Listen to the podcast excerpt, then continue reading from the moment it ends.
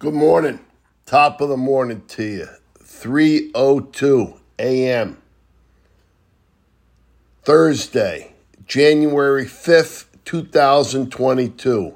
1/5/22. Finally starting to feel a little normal. It was an interesting 2 weeks. Anyways, today, let's believe today. All right, let's believe. Go through today, all day, believing. Believe you can do it. Believe in God. Whatever you put your mind to, believe. So let's believe today. God bless you and God bless America. Believe today. Believe like David Kelly believed and put the ball in the net. Believe. Have a spectacular day.